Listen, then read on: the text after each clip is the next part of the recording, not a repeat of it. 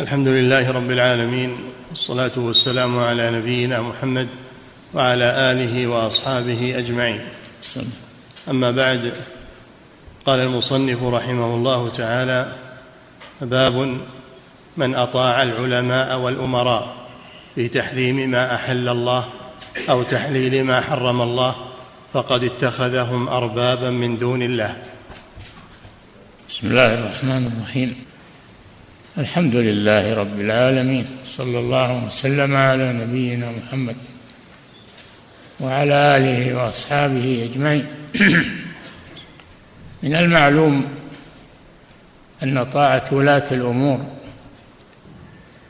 فيما هو من اختصاصهم من الأمر والنهي وغير ذلك أن هذا واجب. يا أيها الذين آمنوا أطيعوا الله وأطيعوا الرسول وأولي الأمر منكم.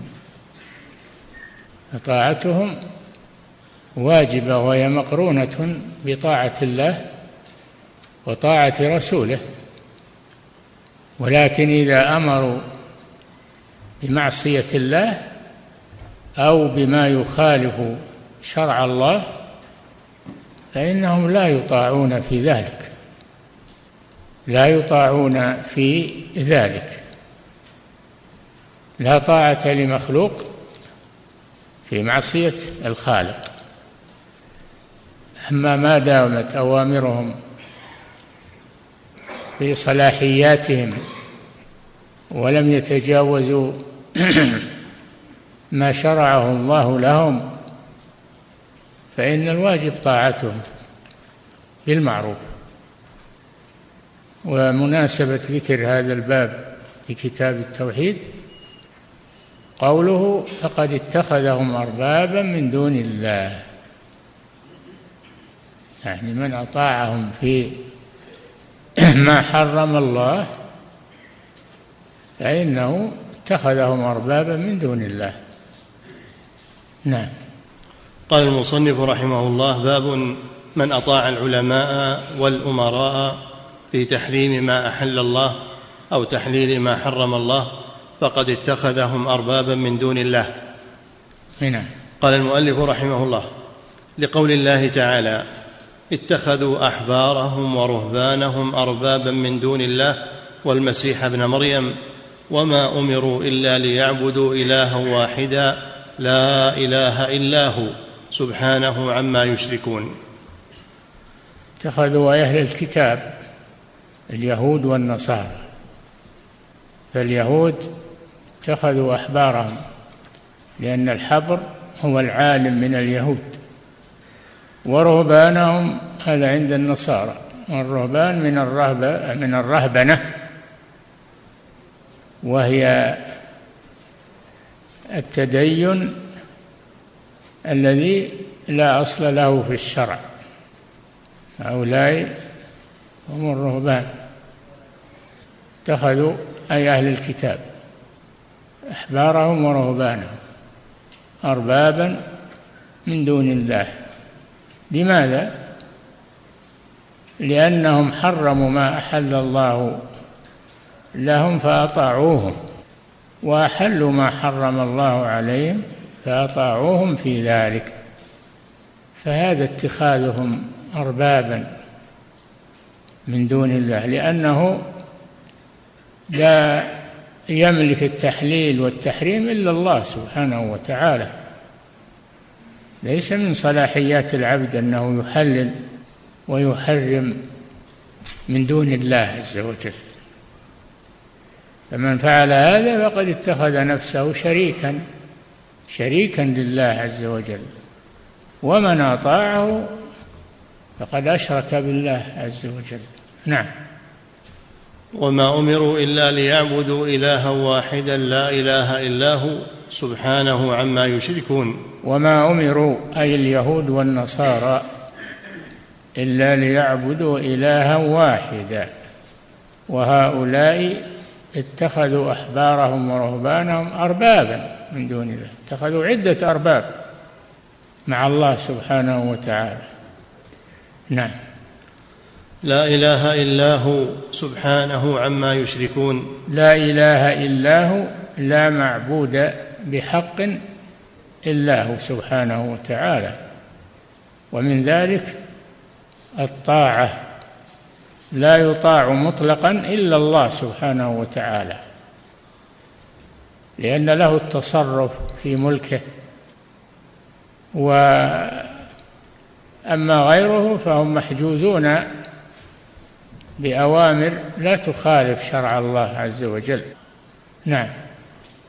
سبحانه عما يشركون، سبحانه نزه نفسه عما يشركون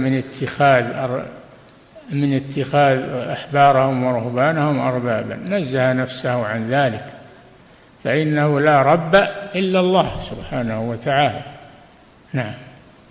وتقدم تفسير هذا في أصل المصنف لما ذكر حديث عدي بن حاتم رضي الله عنه. قال المصنف رحمه الله: وقال ابن عباس رضي الله عنهما، لما سمع عدي بن حاتم رضي الله عنه، عدي بن حاتم الطائي صحابي جليل، لما سمع هذه الآية اتخذوا أحبارهم ورهبانهم أربابا من دون الله، قال: يا رسول الله، إنا لم نتخذهم أربابا.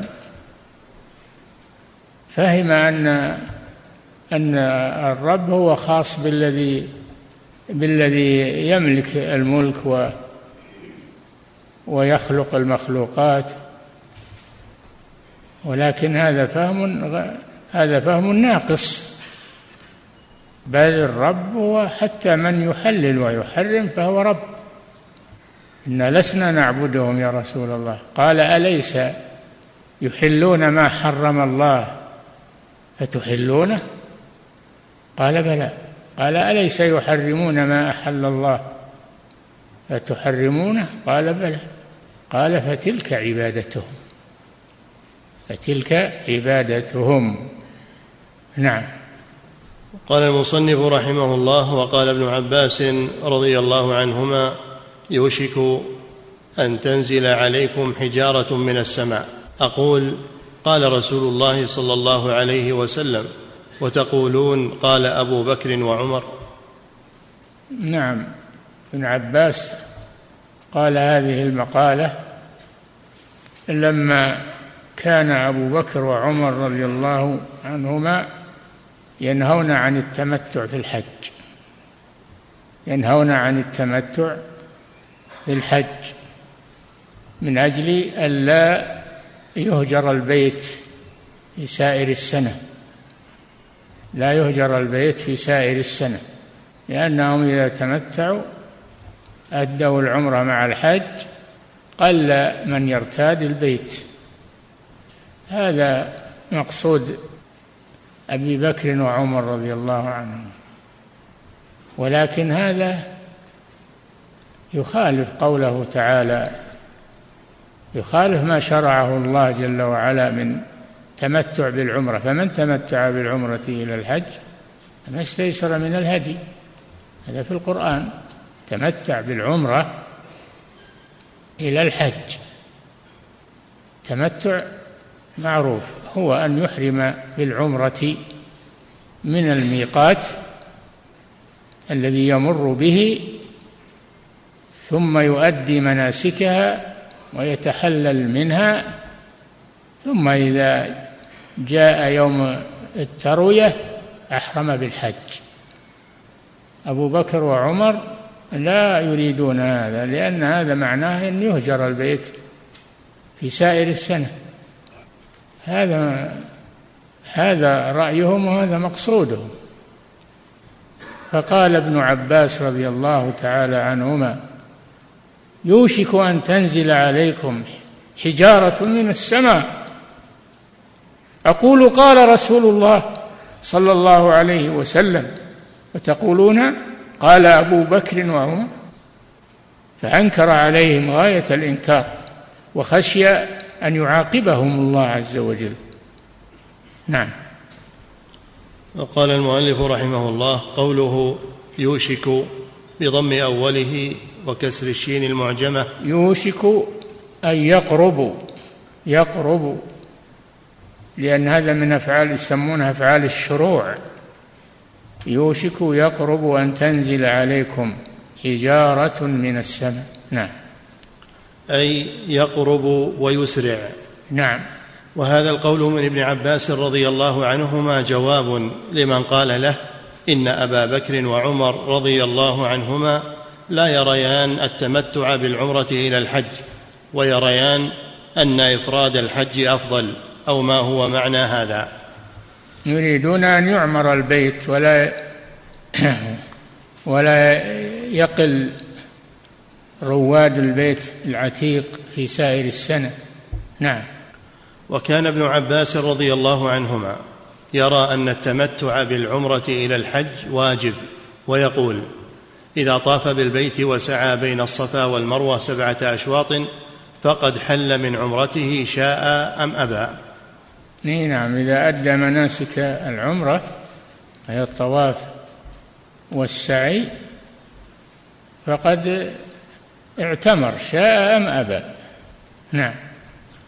فقد حل من عمرته شاء أم أبى، لحديث سراقة بن مالك رضي الله عنه حين أمرهم النبي صلى الله عليه وسلم أن يجعلوها عمرة ويحلوا إذا طافوا بالبيت وسعوا بين الصفا والمروة. فقال سراقة: أحرموا مع النبي صلى الله عليه وسلم قارنين بين الحج والعمرة، فلما طافوا وصلوا إلى مكة وطافوا بالبيت سعوا بين الصفا والمروة، أرادوا أن يبقوا على إحرامهم، فأمرهم النبي صلى الله عليه وسلم أن يتحللوا، يحلقوا رؤوسهم أو يقصروا ويتحللوا من العمرة، فإذا جاء الحج يوم التروية يحرمون بالحج. هذا هو التمتع بالعمرة إلى الحج. كان ابن عباس يرى هذا، وهو الذي فعله النبي صلى الله عليه وسلم لما طافوا وسعوا، أمرهم أن يحلقوا، أن يقصروا من رؤوسهم، وأن يحلوا ويجعلوها عمرة. فسخ، هذا يسمى فسخ الحج إلى العمرة.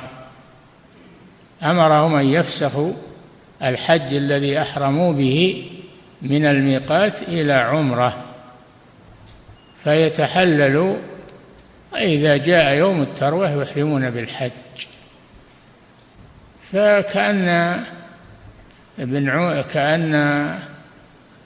كأن أبا بكر وعمر رضي الله عنهما لا يرون ذلك، لئلا يقل زوار البيت في سائر السنة. فغضب ابن عباس قال هذه المقالة: يوشك أن تنزل عليكم حجارة من السماء. أقول قال رسول الله، وتقولون قال أبو بكر وعمر. ما لأحد قول مع الله جل وعلا، ما لأحد قول مع قول الله سبحانه وتعالى. نعم. لحديث سراقة بن مالك رضي الله عنه حين أمرهم النبي صلى الله عليه وسلم أن يجعلوها عمرة ويحلوا إذا طافوا بالبيت وسعوا بين الصفا والمروة، فقال سراقة: يا رسول الله، ألعامنا هذا أم للأبد؟ فقال: بل للأبد، والحديث في الصحيحين. نعم. قالوا للرسول صلى الله عليه وسلم: هذه السنة فقط نتحلل من العمرة، نفسخ الحج إلى العمرة، أهذا خاص بنا في هذه السنة أو عام؟ قال: بل هو عام إلى أن تقوم الساعة. نعم. وحينئذ فلا عذر لمن استفتي أن ينظر في مذاهب العلماء وما استدل به كل إمام، ويأخذ من أقوالهم ما دل عليه الدليل إذا كان له ملكة، يقتدر بها على ذلك، كما قال تعالى: فإن تنازعتم في شيء فردوه إلى الله والرسول إن كنتم تؤمنون بالله واليوم الآخر ذلك خير وأحسن تأويلا. وحينئذ فلا عذر لمن استفتي أن ينظر في مذاهب العلماء لمن استفتي. نعم.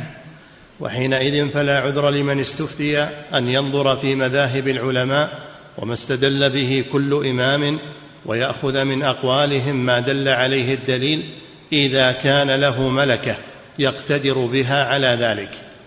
إذا كان المسؤول له ملكة علمية يقتدر بها أن يختار من أقوال العلماء الراجح منها بالدليل، فله ذلك. نعم. إذا كان له ملكة يقتدر بها على ذلك، كما قال تعالى: فإن تنازعتم في شيء فردوه إلى الله والرسول إن كنتم تؤمنون بالله واليوم الآخر ذلك خير وأحسن تأويلا. يا أيها الذين آمنوا أطيعوا الله وأطيعوا الرسول وأولي الأمر منكم فإن تنازعتم في شيء فردوه. في شيء أي شيء، نكرة تعم. تنازعتم في شيء، ومن ذلك الحج والعمرة، فردوه إلى الله والرسول، إلى كتاب الله. الرد إلى الله والرد إلى كتاب الله، والرسول الرد إليه في حياته صلى الله عليه وسلم وإلى سنته بعد وفاته.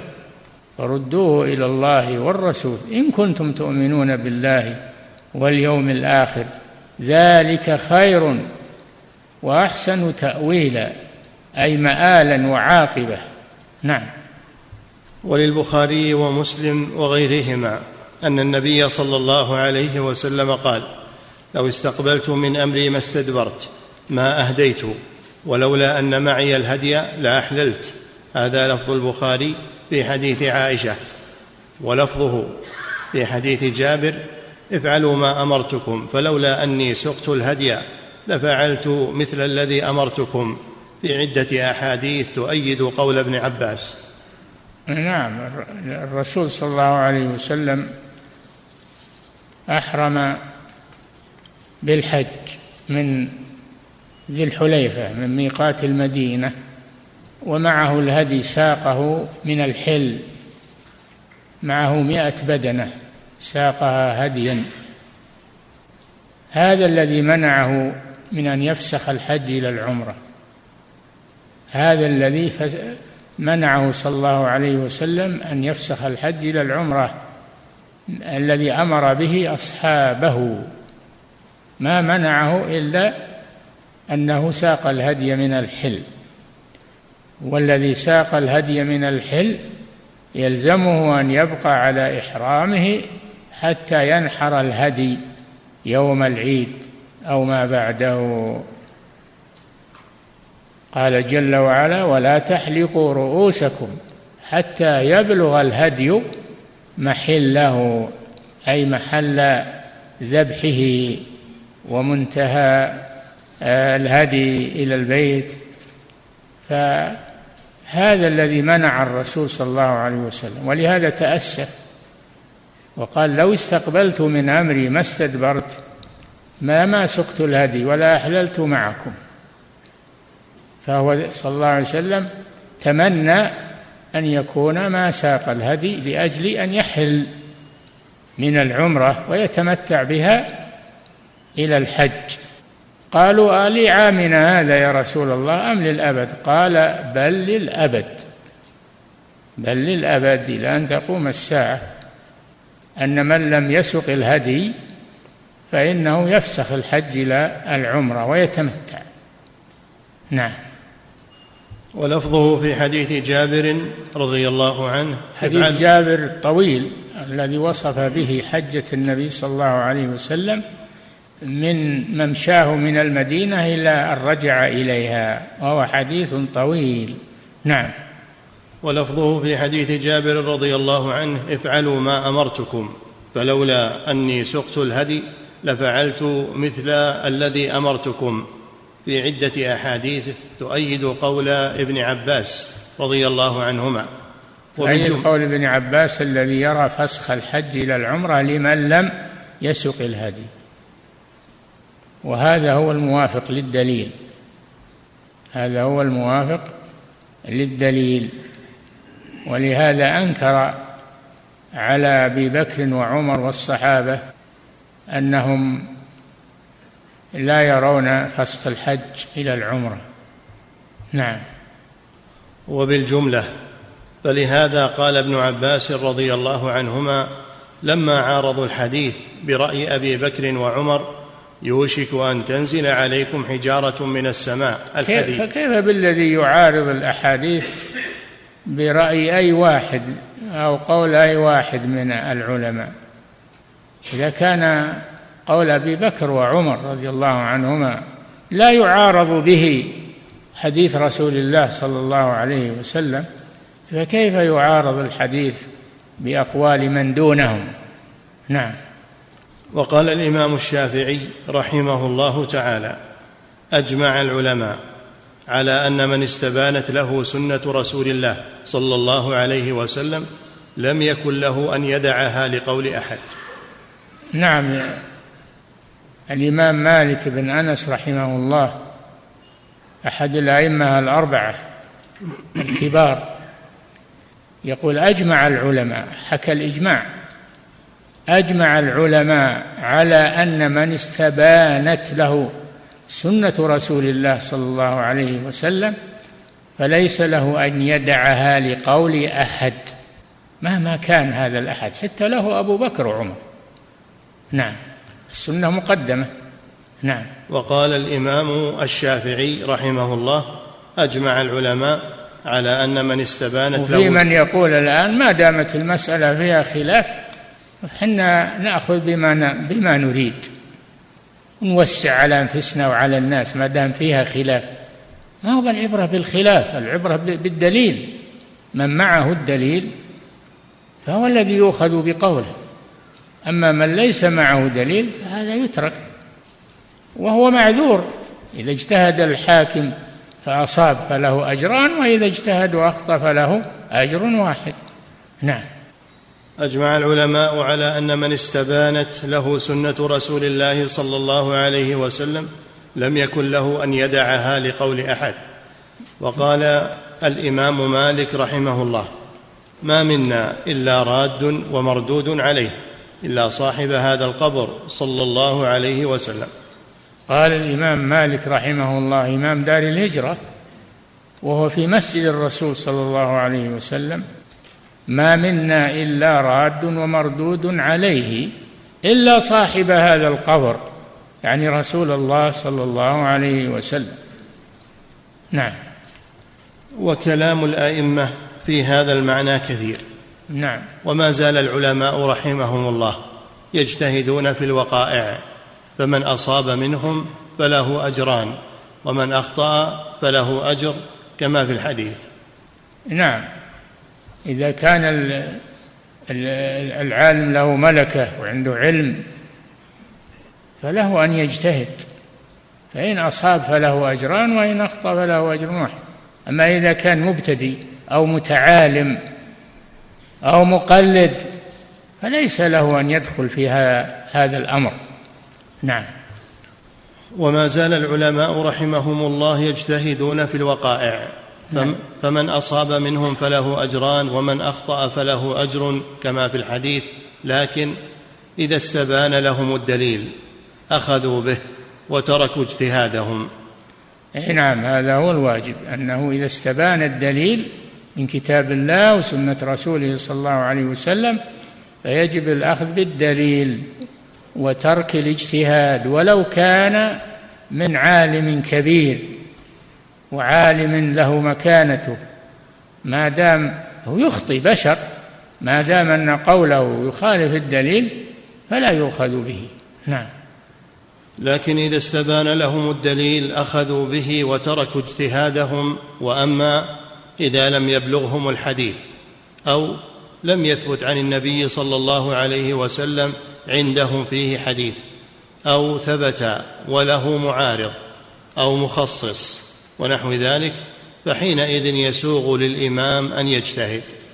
اي نعم، يسوغ للإمام، الإمام ما هو بكل أحد، للإمام في العلم يسوغ له أن يجتهد، وما توصل إليه وترجح عنده عمل به. وأما غير الإمام، الإنسان العادي أو المبتدئ في طلب العلم أو المتعالم، فليس له، ولو كان يحفظ الكتب كلها، كتب الفقه كلها، ليس له أن يأخذ ما يريد، ما يأخذ إلا ما عليه دليل من كتاب الله سنة رسوله، إذا كان يعرف هذا. إذا كان ما يعرف يسأل أهل العلم، قال تعالى: فاسألوا أهل الذكر إن كنتم لا تعلمون. نعم. وفي عصر الأئمة الأربعة رحمة الله عليهم إنما طلبوا الأحاديث ممن هي عنده باللقى والسماع، ويسافر الرجل.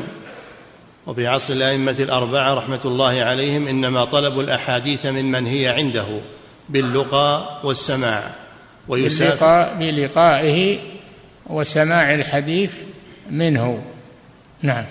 ويسافر الرجل في طلب الحديث إلى الأمصار عدة سنين. نعم، سافر جابر رضي الله عنه إلى مصر لأجل حديث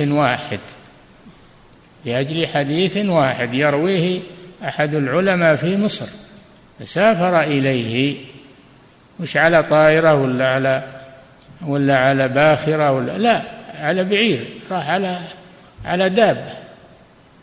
سافر إلى مصر مسافة شهر، وسأل هذا الرجل الذي يروي حديث رسول الله صلى الله عليه وسلم، فرواه عنه ولطم راحلته ورجع إلى المدينة. نعم.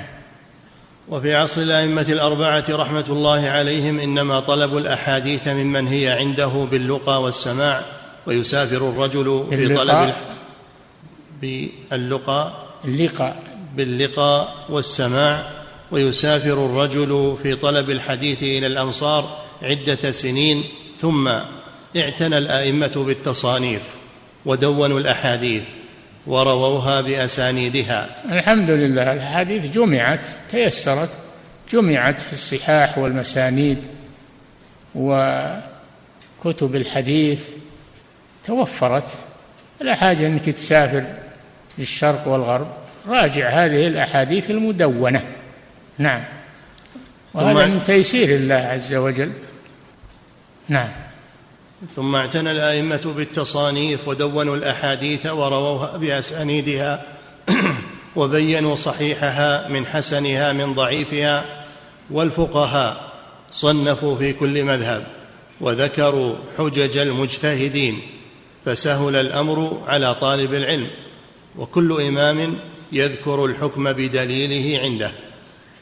نعم، كل إمام يذكر الحكم بدليله عنده من كتاب الله وسنة رسوله، ما فيه حكم يقبل إلا بدليله إذا كان مستندا إلى دليل. نعم. وفي كلام ابن عباس رضي الله عنه، يقولون الآن ما دام المسألة فيها خلاف حنا ناخذ الأيسر والأسهل. لا، ما يجوز لك يا أخي، لا يجوز لك تأخذ إلا ما قام عليه الدليل من كتاب الله وسنة رسوله صلى الله عليه وسلم. هي بالمسألة أقوال، المسألة أقوال تبنى على أدلة صحيحة، ولا الأقوال لا عبرة بها. نعم. وفي كلام ابن عباس رضي الله عنهما ما يدل على أن من بلغه الدليل فلم يأخذ به تقليدا لإمامه فإنه يجب الإنكار عليه بالتغليظ لمخالفته الدليل. نعم، كما أنكر ابن عباس على الصحابة، على أبي بكر وعمر. أقول قال رسول الله، تقولون قال أبو بكر وعمر.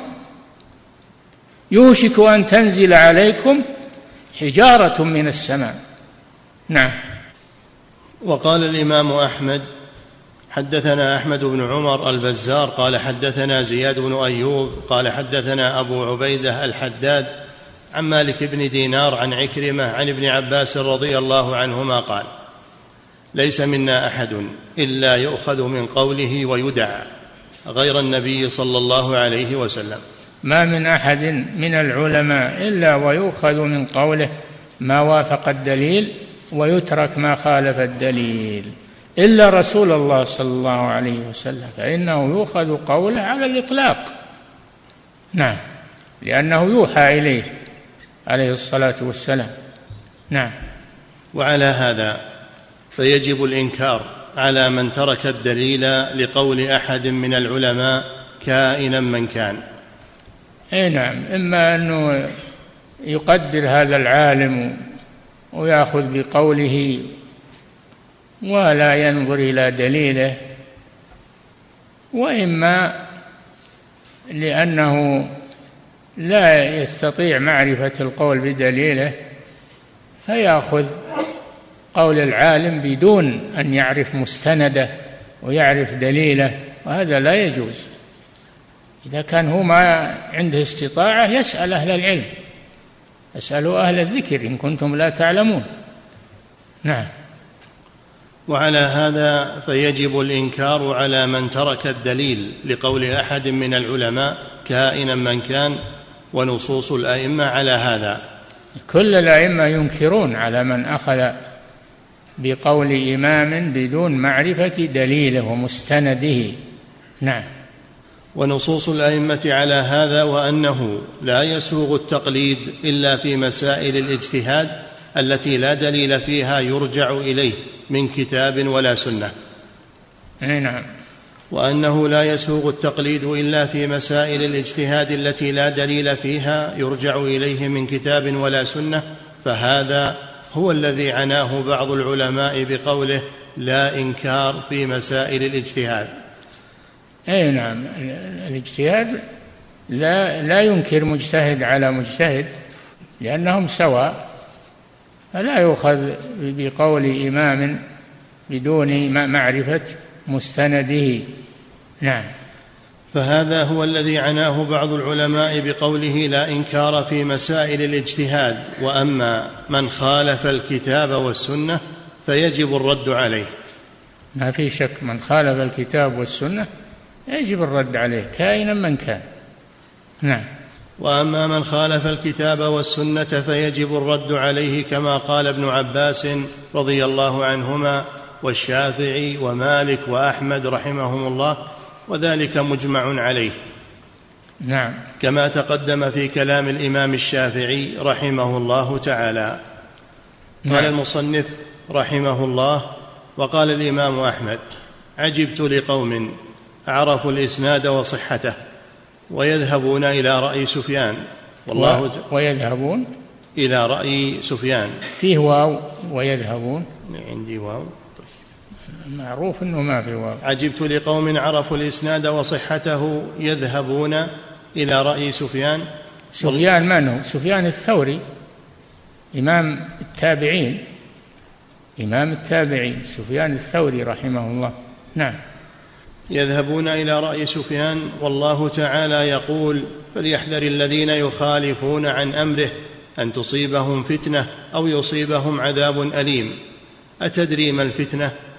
الفتنة الشرك، لعله إذا رد بعض قوله أن يقع في قلبه شيء من الزيغ فيهلك.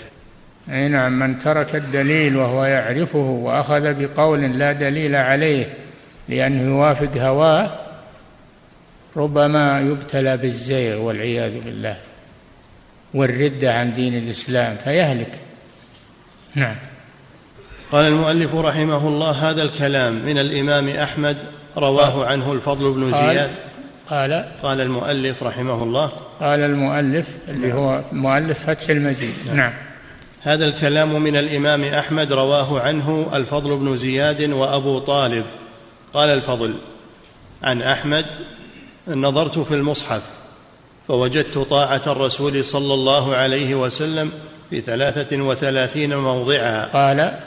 قال الفضل عن أحمد: نظرت قال الفضل نعم. عن أحمد نعم. نظرت في المصحف فوجدت طاعة الرسول صلى الله عليه وسلم في 33 موضعا، ثم جعل يتلو: فليحذر الذين يخالفون عن أمره أن تصيبهم فتنة أو يصيبهم عذاب أليم. عن أمره، عن أمر الرسول صلى الله عليه وسلم نعم. فذكر من قوله الفتنة الشرك إلى قوله فيهلك، ثم جعل يتلو هذه الآية: فلا وربك لا يؤمنون حتى يحكموك فيما شجر بينهم ثم لا يجدوا في أنفسهم حرجا مما قضيت ويسلموا تسليما. فلا وربك، فلا وربك يعني نفسه سبحانه وتعالى، والمخاطب هو الرسول صلى الله عليه وسلم. فلا وربك لا يؤمنون نعم حتى يحكموك فيما شجر بينهم، فيما اختلفوا فيه. يحكمون الرسول صلى الله عليه وسلم في حياته، ويحكمون سنته بعد موته فيما شجر بينهم، يعني فيما اختلفوا فيه. الاشتجار هو الاختلاف. ثم لا يجدوا في أنفسهم حرجا مما قضيت، تطيب أنفسهم، تطمئن، ولا يحصل عندهم شكوك. ثم لا يجدوا في أنفسهم حرجا مما قضيت ويسلموا تسليما. يسلم ينقاد انقيادا تاما لقول الرسول وحكمه عليه الصلاة والسلام نعم.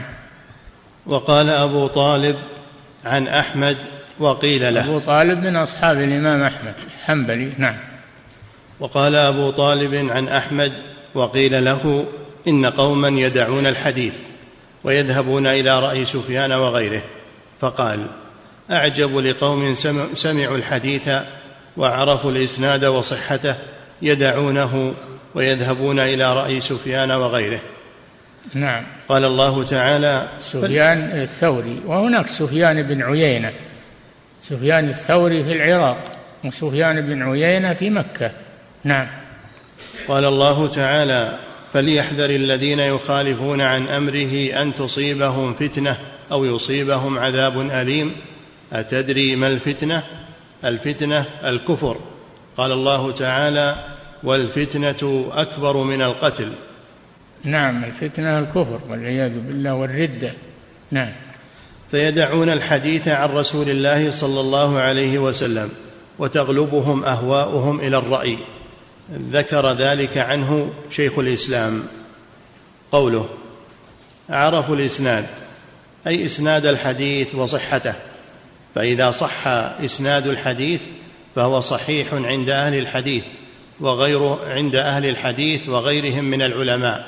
وسفيان هو الثوري الإمام الزاهد العابد الثقة الفقيه، وكان له أصحاب يأخذون عنه، ومذهبه مشهور يذكره العلماء في الكتب التي يذكر فيها مذاهب الأئمة، كالتمهيد لابن عبد البر والاستذكار له، وكتاب الإشراف على مذاهب الأشراف لابن المنذر، والمحلى لابن حزم، والمغني لأبي محمد عبد الله بن أحمد ابن قدامة الحنبلي، وغير هؤلاء نعم. يروون فيها أحاديث رسول الله صلى الله عليه وسلم بأسانيدها نعم. فقول الإمام أحمد رحمه الله: عجبت لقوم عرفوا الإسناد وصحته إلى آخره، إنكار منه لذلك، وأنه يؤول إلى زيغ القلوب الذي يكون وأنه يؤول إلى زيغ القلوب، أنه يؤول إلى زيغ القلوب والعياذ بالله. فالذي يترك العمل بالدليل إلى أقوال العلماء التي لا دليل عليها وإنما هي اجتهاد منهم يبتلى بالزيغ والعياذ بالله نعم. وأنه يؤول إلى زيغ القلوب الذي يكون به المرء كافرا. وقد عمت البلوى بهذا المنكر، خصوصا ممن ينتسب إلى العلم، نصب الحبائل في الصد عن الأخذ بالكتاب والسنة، وصد الناس عن متابعة النبي صلى الله عليه وسلم وتعظيم أمره ونهيه. فمن ذلك قولهم لا يستدل بالكتاب والسنة إلا المجتهد، والاجتهاد قد انقطع. هذا قول باطل. يقولون إذا قيل لهم وين الدليل قالوا ما عندنا استطاعة للدليل. هذا انقطع القول بالدليل، هذا انقطع. حنا ناخذ بأقوال الفقهاء ولو لم نعرف دليلها، ما دام قول عالم ومجتهد ناخذ به، ولا عندنا استطاعة لمعرفة الدليل. هذا انقطع، أهله ماتوا. نعم. فمن ذلك قولهم لا يستدل بالكتاب والسنة إلا المجتهد والاجتهاد قد انقطع، ويقول هذا الذي قلدته أعلم منك بالحديث وبناسخه ومنسوخه. هذا الذي إذا أنكر عليه العالم تقليده قال الذي قلدته أعلم منك، ما يقول جزاك الله خيرا وهذا هو الواجب، لا، يقول أنا مقلد عالم أعلم منك. طيب العالم اللي أعلم مني ما يخطئ، ما يخفى عليه بعض الأمور، هو معصوم. نعم. ويقول هذا الذي قلدته أعلم منك بالحديث وبناسخه ومنسوخه ونحو ذلك من الأقوال التي غايتها ترك متابعة الرسول صلى الله عليه وسلم الذي لا ينطق عن الهوى، والاعتماد على قول من يجوز عليه الخطأ. اي نعم، كل عالم يجوز عليه الخطأ إلا رسول الله صلى الله عليه وسلم، فإنه عليه الصلاة والسلام ما يقول إلا بالوحي، إن هو إلا وحي يوحى. نعم. ونحو ذلك من الأقوال التي غايتها ترك متابعة الرسول صلى الله عليه وسلم الذي لا ينطق عن الهوى، والاعتماد على قول من يجوز عليه الخطأ، وغيره من الأئمة يخالفه ويمنع قوله بدليل، فما من إمام إلا والذي معه بعض العلم لا كله. نعم، الإمام مهما بلغ العالم فإنه لا يحيط بالعلم، العلم أوسع من هذا، العلم بحر غزير. إنما العلم كبحر زاخر فخذ من كل قول أعدله. نعم. فالواجب على كل مكلف إذا بلغه الدليل من كتاب الله وسنة رسوله صلى الله عليه وسلم وفهم معنى ذلك أن ينتهي إليه ويعمل به، وإن خالفه من خالفه. نعم. كما قال تعالى اتبعوا ما أنزل إليكم من ربكم ولا تتبعوا من دونه أولياء قليلا ما تذكرون. نعم.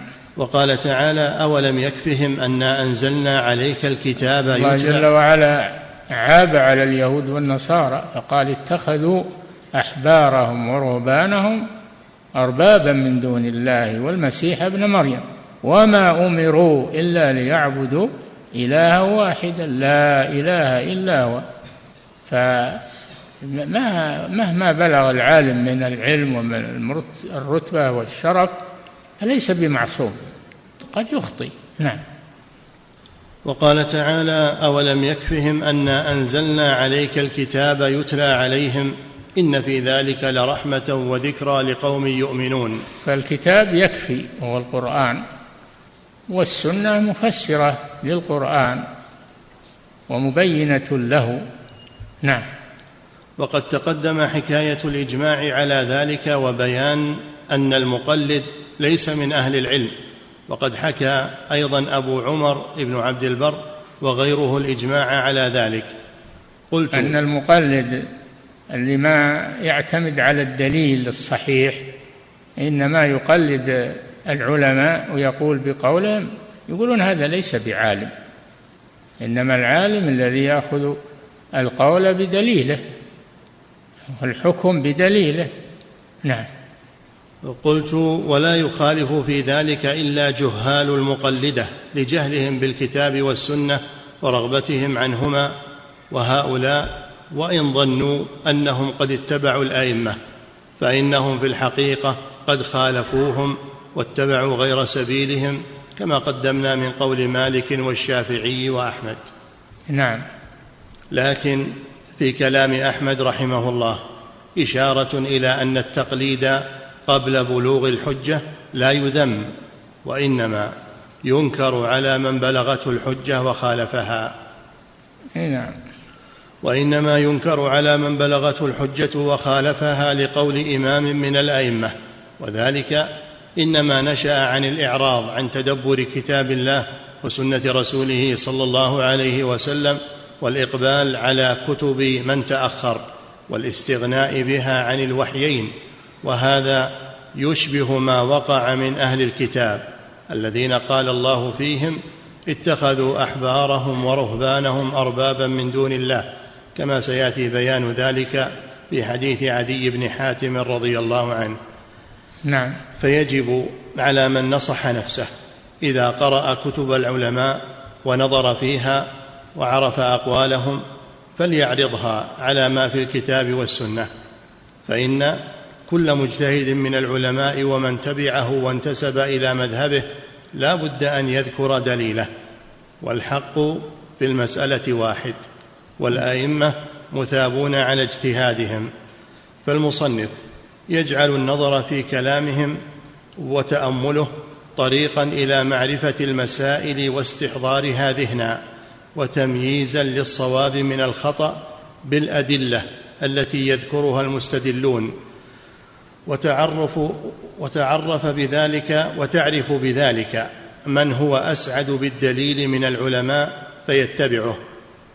نعم. والأدلة على هذا الأصل في كتاب الله أكثر من أن تحصر، وفي السنة كذلك، كما أخرج أبو داود بسنده عن أناس من أصحاب معاذ رضي الله عنه أن رسول الله صلى الله عليه وسلم لما أراد أن يبعث معاذا إلى اليمن قال: كيف تقضي إذا عرض لك قضاء؟ قال: أقضي بكتاب الله. النبي صلى الله عليه وسلم لما أراد أن يبعث معاذ بن جبل إلى اليمن قاضيا ومعلما قال له: كيف تقضي؟ يختبره. قال له: نعم. قال: كيف تقضي إذا عرض لك قضاء؟ قال: أقضي بكتاب الله.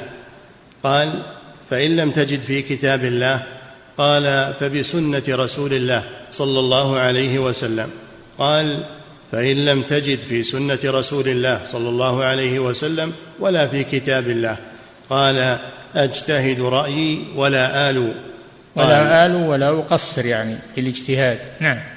قال: فضرب رسول الله صلى الله عليه وسلم صدره وقال: الحمد لله الذي وفق رسول الله لما يرضي رسول الله. نعم. وساق بإسناده عن الحارث بن عمر عن أناس من أصحاب معاذ عن معاذ بن جبل رضي الله عنه أن رسول الله صلى الله عليه وسلم لما بعثه إلى اليمن بمعناه. والأئمة رحمهم الله لم يقصروا في البيان، بل نهوا عن تقليدهم إذا استبانت السنة، لعلمهم أن من العلم شيئا لم يعلموه وقد يبلغ غيرهم، وذلك كثير، كما لا يخفى على من نظر في أقوال العلماء. نعم. قال أبو حنيفة رحمه الله: إذا جاء الحديث عن رسول الله صلى الله عليه وسلم فعلى الرأس والعين، وإذا جاء عن الصحابة رضي الله عنهم فعلى الرأس والعين، وإذا جاء عن التابعين فنحن رجال وهم رجال. نعم. وقال: إذا قلت قولا وكتاب الله يخالفه فاتركوا قولي. هذا أبو حنيفة رحمه الله يقول: إذا قلت قولا وكتاب الله يخالفه فاتركوا قولي لكتاب الله. نعم. قيل: إذا كان قول رسول الله صلى الله عليه وسلم يخالفه؟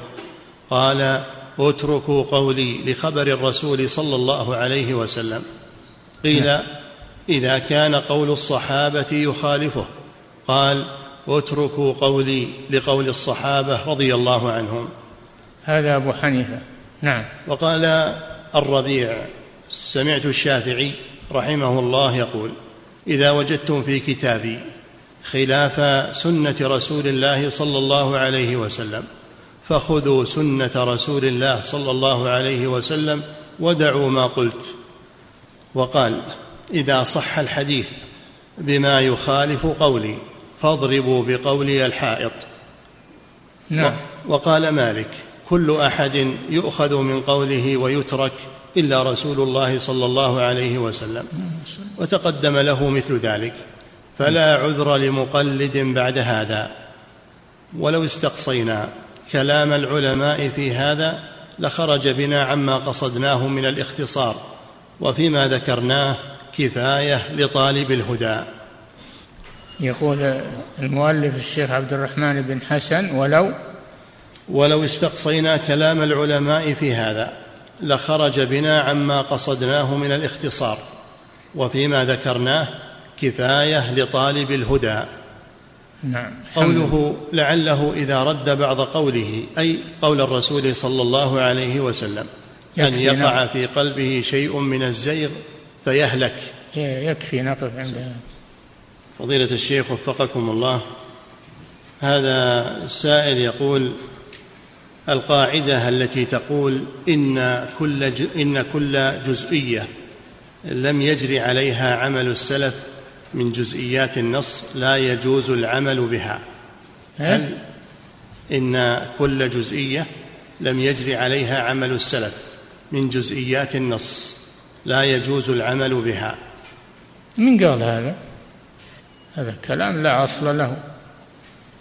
النص باقي وأدلته باقية، والسلف ما أحاطوا بكل ما في الأدلة، ما دام الكتاب والسنة معنا ما قاله الأئمة على الرأس والعين ونأخذ به، ولكنهم ما قالوا كل ما نحتاج، لنا أيضا أن نطلب. والحوادث تتجدد والقضايا تتجدد، فتحتاج إلى اجتهاد وفي النظر فيها. يوم أن كان العلماء الكبار موجودين الحمد لله يرجع إليهم، لكن الآن يرجع إلى الجهات المختصة الموكول إليها الفتوى والقضاء، يرجع إليها في هذا. وإذا جاءهم أمر من الأمن أو الخوف أذاعوا به، يعني صاروا يبحثون بينهم وهم ما هم بأهل لهذا. ولو ردوه إلى الرسول، شوف، وإلى أولي الأمر منهم أولي الأمر العلماء، وإلى أولي الأمر منهم لعلمه الذين يستنبطونه منهم، ولولا فضل الله عليكم ورحمته لاتبعتم الشيطان إلا قليلا. نعم. فضيلة الشيخ وفقكم الله، هذا سائل يقول: إذا أراد الرجل الحج فهل يكون التمتع واجبا عليه أم هو مخير بين الأنساك الثلاثة؟ مخير بين الأنساك الثلاثة. نعم. وإذا اختار الإفراد يأتي بالعمرة في وقت آخر. نعم. فضيلة الشيخ وفقكم الله، هذا سائل يقول: إذا اجتهد العلماء في تحريم أو تحليل بعض الأمور لمصلحة الناس، هل يعد هذا من اتخاذهم أربابا من دون الله؟ لمصلحة الناس؟ من قال هذا؟ ما يؤخذ بقول العلماء إلا المستند إلى الدليل من الكتاب والسنة. نعم. ومصلحة الناس باتباع الدليل. نعم. ما هو مصلحة الناس باتباع أغراضهم وأهوائهم وشهواتهم، لا. نعم. فضيلة الشيخ وفقكم الله، في قول النبي صلى الله عليه وسلم: لو استقبلت من أمري ما استدبرت، هل فيه دلالة على أن التمتع أفضل من القران؟ نعم، التمتع أفضل من القران. تمتع ثم القران ثم الإفراد، هذا ترتيب الفضيلة. نعم. فضيلة الشيخ وفقكم الله، هذا سائل يقول: تختلف المذاهب الأربعة في بعض المسائل الفقهية، فهل الأدلة تختلف عندهم أم أنه فقط اختلافهم في الاجتهاد والاستنباط؟ لا، قد لا تبلغهم الأدلة، ما كل عالم تبلغ كل الأدلة، تبلغ بعضهم ولا تبلغ الآخرين، وفوق كل ذي علم عليم. نعم. فضيلة الشيخ وفقكم الله، هذا سائل يقول هناك بعض الهدهد ماذا قال لسليمان عليه السلام؟ أحطت بما لم تحط به وجئتك من سبأ بنبأ يقين. فسليمان قبل قوله اذهب بكتابي هذا فألقه إليه، اعتمد على قوله هذا. نعم. فضيلة الشيخ وفقكم الله، هذا سائل يقول هناك بعض الفتاوى في المعاملات المالية والقروض وغير ذلك. يقول هناك بعض الفتاوى في المعاملات المالية وفي القروض، هناك من يقول بأن فتوى بعض الشيوخ تؤخذ بها، والعوام من الناس يقولون ضعها في رقبة مفتن وأنت ليس عليك ذنب، فهل ما يذكرونه صحيح من هذه المقولة؟ لا، صحيح، إلا عليك ذنب، عليك ذنب، والعالم والمفتي ما هو بحامل عنك العذاب يوم القيامة، أنت الذي ورطت نفسك في هذا. نعم، تصير مثل اللي يقولون المثال السائر خل بينك وبين النار مطوع. ما هو بصحيح. نعم. فضيلة الشيخ وفقكم الله، هذا سائل يقول هذه المقولة وهي إن الفتوى تتغير بتغير المكان والزمان، هل هي صحيحة؟ لا، ما تتغير الفتوى، بل الفتوى مبنية على الكتاب والسنة في كل زمان ومكان، والمكان لا يغيرها والزمان ما يغيرها. نعم. فضيلة الشيخ وفقكم الله، هذا سائل يقول هناك بعض طلبة العلم يقوم بإظهار قول غير مشهور لحكم من الأحكام الشرعية ثم ينشره بين الناس، فهل هذا الفعل صواب؟ لا، ما هو صواب، هذا خطأ، وهذا يحصل به إثم كبير على من فعله، لأنه تحمل الناس الذين أفتاهم وبنوا على كلامه. وعلى الإنسان ما يتكلم إلا عن علم صحيح، ولا معاه فيها الله، ما يتكلم بالمسائل العلمية وهو ما عنده مقدرة. نعم.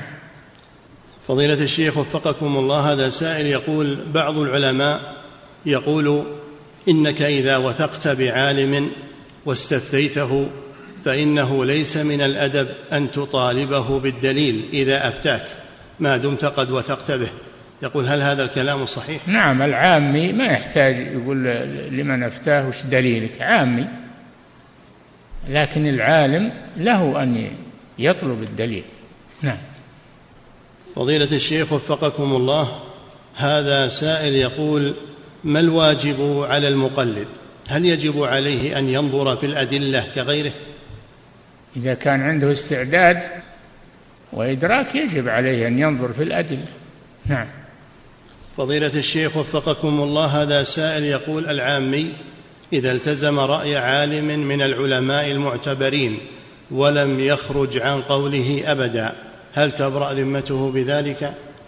لا، ما تبرأ ذمته بذلك، هل هو اعتمد عليه، ما هو معصوم، يخطئ ويصيب.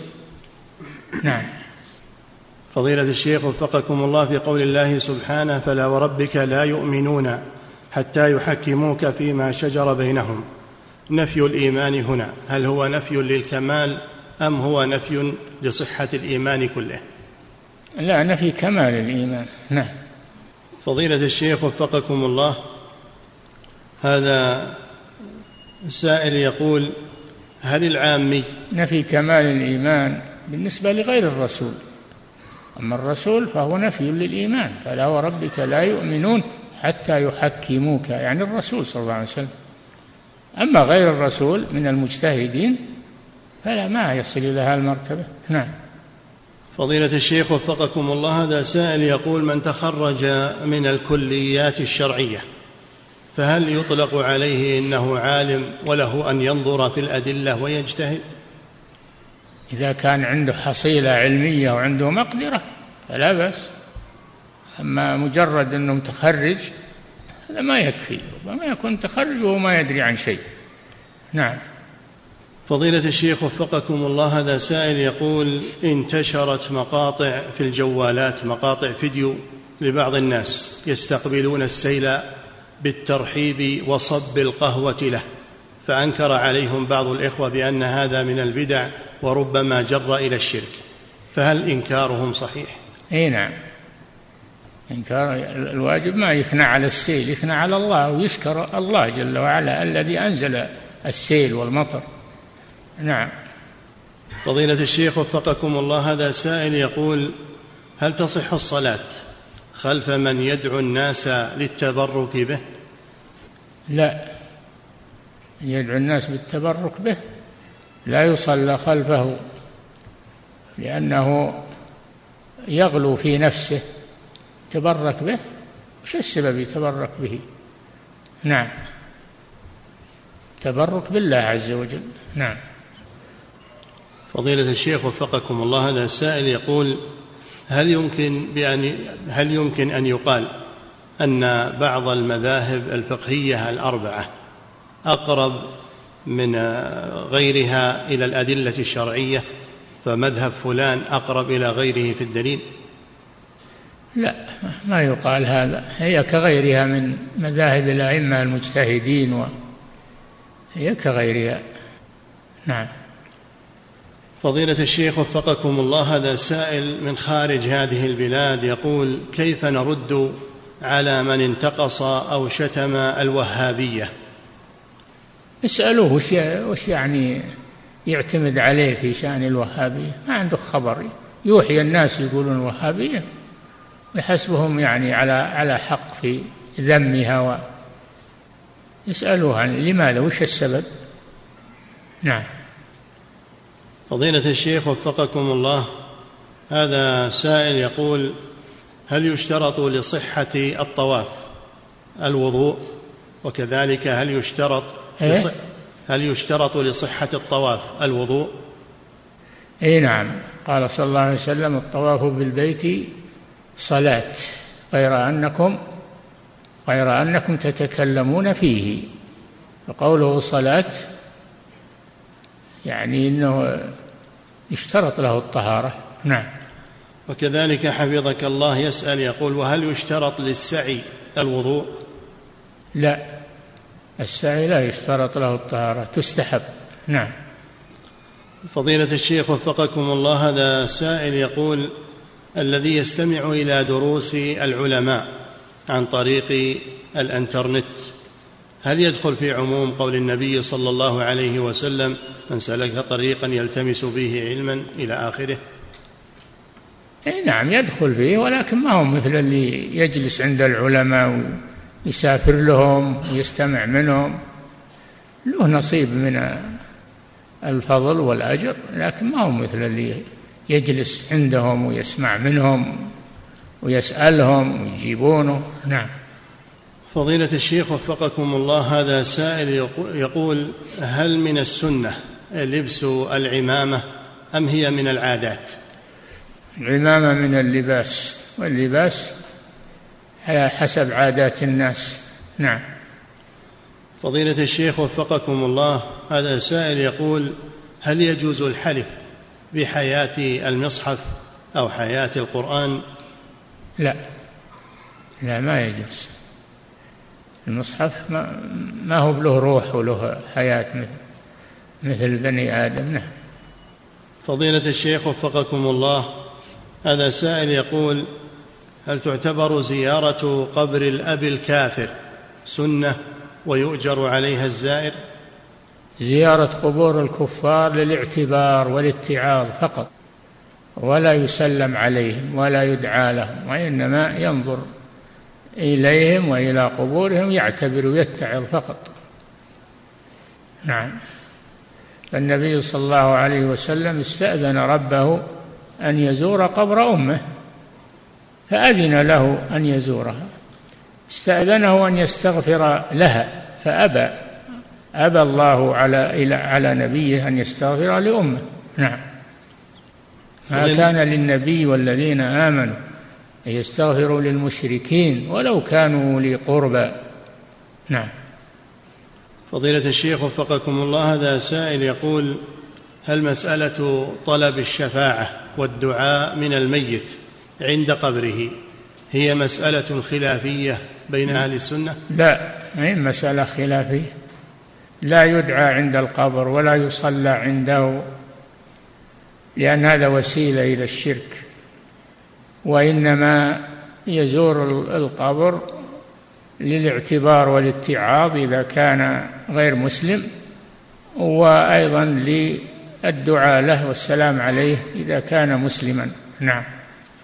فضيلة الشيخ وفقكم الله، هذا سائل يقول: هل يجوز للمرء إذا خشي من أخيه العين أن يقول له برك أو قل ما شاء الله تبارك الله؟ إيش؟ هل يجوز للمرء إذا خشي من أخيه أن يصيبه بعين أن يقول له برك أو قل ما شاء الله تبارك الله؟ لا، مجرد الخشية. إذا سمع منه كلاما فيه نوع إشكال فإنه يطلب منه ذلك، أما مجرد أنه لا يطلب منه شيء. نعم. فضيلة الشيخ وفقكم الله، هذا سائل يقول: طاعة المخلوق في معصية الله هل تعتبر من الشرك الأكبر؟ إذا قدم قول المخلوق على قول الله ورسوله يصل إلى الشرك الأكبر، أما إذا ما قدم ما بلغ هذه المنزلة فلا، هو محرم لكن ما يصل إلى هذه المنزلة. نعم. فضيلة الشيخ وفقكم الله، هذا سائل يقول: هل يجوز للإنسان أن يحكم على أخيه المسلم بمجرد الظن فقط؟ لا، ما يجوز. يحسن الظن بأخيه المسلم ولا يسيء الظن به. نعم.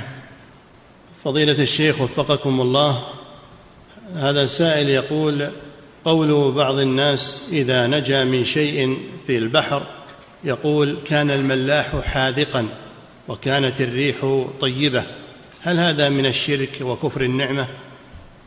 إيه نعم، ما يقول هذا، وإنما يسند هذا إلى الله عز وجل وإلى لطف الله وفضل الله عز وجل. نعم. فضيلة الشيخ وفقكم الله، هذا سائل من خارج هذه البلاد يقول: ما حكم بيع القرود وما حكم أكل لحمها؟ كله حرام. القرود خبائث، نوع من الكلاب، ولا يجوز بيعها ولا أكل لحمها. نعم. فضيلة الشيخ وفقكم الله، هذا سائل يقول: ما حكم تقبيل حجرة قبر النبي صلى الله عليه وسلم وكذلك التبرك بمسح منبره؟ مسجد بمسح منبره، التبرك بمسح المنبر وتقبيل حجرة. المنبر مخلوق وطين، إنما يتبرك بما انفصل من جسم الرسول صلى الله عليه وسلم، من الشعر، من الشعر، من العرق، فهذا الذي يتبرك به. أما ما كان ليس منفصلا من جسم الرسول هذا لا يتبرك به. نعم. فضيلة الشيخ وفقكم الله، هذا سائل يقول: هل يجب علي أن أفرض النقاب على زوجتي وأن تغطي وجهها، أم أن لها أن تكتفي بالحجاب دون تغطية الوجه؟ لا، ما الحجاب هو تغطية الوجه. قل للمؤمنات يغضضن من أبصارهن ويحفظن فروجهن ولا يبدين زينتهن، والوجه هو أعظم الزينة، يا أيها النبي قل لأزواجك وبناتك ونساء المؤمنين يدنين عليهن من جلابيبهن، يدنين عليهن يعني يغطن وجوههن من الجلباب، من طرف الجلباب وهو الجلال. نعم. فضيلة الشيخ وفقكم الله، هذا سائل يقول: إذا كان هناك أخوان متشاحنين وصار يبغض أحدهما الآخر لأمور حدثت بينهما، لكن كل واحد منهما يلقي السلام على الآخر، فهل هذا من الهجر المنهي عنه؟ لا، ما دام يسلم عليه ما هو هجر. نعم. فضيلة الشيخ وفقكم الله، هذا سائل يقول: ما حكم قطع الإنجاب نهائيا إذا طالب به أحد الزوجين؟ هذا فيه تفصيل. إذا كان الغرض منه ترتيب الإنجاب لا بأس به للحاجة، وأما قطعه فلا يجوز. نعم. فضيلة الشيخ وفقكم الله، هذا سائل يقول: ما حكم استعمال الملح وقراءة الرقية الشرعية عليه ثم رشه في المنزل؟ هذا من أفعال الجاهلية ولا يجوز. نعم. فضيلة الشيخ وفقكم الله، هذا سائل يقول: عندنا حلقات لتحفيظ القرآن الكريم تقوم بالمراجعة في يوم من أيام السنة، ويسمون هذا اليوم يوم الهمة، هل تجوز هذه التسمية يوم الهمة؟ وهل تجوز هذه التسمية؟ وهل هذا الفعل مشروع تخصيص يوم للمراجعة؟ تسميته بيوم الهمة لا أصل له، لا أصل له. وش الهمة؟ وأما أنهم يخصون يوم للمراجعة لا بأس بذلك. نعم. فضيلة الشيخ وفقكم الله، هذا سائل يقول: من مر بالميقات وهو ليس بمريد للعمرة فهل يجب عليه الإحرام؟ لا، الرسول صلى الله عليه وسلم لما وقت المواقيت قال: هن لهن ولمن أتى عليهن من غير أهلهن ممن أراد الحج أو العمرة، ممن أراد، أما اللي ما يريد يتعدى ولا عليه. نعم. فضيلة الشيخ وفقكم الله، هذا سائل يقول: أبي لا يصلي وأمي تعيش معه وتأكل وتشرب معه، هل يجب عليها أن تنصحه بالصلاة أو تتركه وتذهب عند أهلها؟ وأيضا هل ترثه إن مات على ذلك؟ والله هذه راجع القاضي فيها. نعم. فضيلة الشيخ وفقكم الله، هذا سائل يقول: هل يجوز لي أن أقترض من رجل أعلم أنه يأخذ الربا من البنوك علما أنه لا يأخذ مني أي زيادة؟ إذا كنت تعلم أن ماله حرام أو بعض حرام فلا تأخذ منه. نعم. فضيلة الشيخ وفقكم الله، هذا سائل آخر يقول: والدتي تضع أموالها في بنك ربوي وتأخذ أيضا ربا من البنك على هذه الأموال، وقد ناصحتها لكنها لم تستجب، أحيانا أحتاج إلى أن أقترض منها، فهل يجوز لي أن أقترض من والدتي وهذه حالها؟ ما دامت على ما ذكرت فلا تقترض منها، لأن ما لها إما أنه حرام كلها ومختلط. نعم. انتهى وفقك الله. والله أعلم، وصلى الله وسلم على نبينا محمد وعلى آله وصحبه.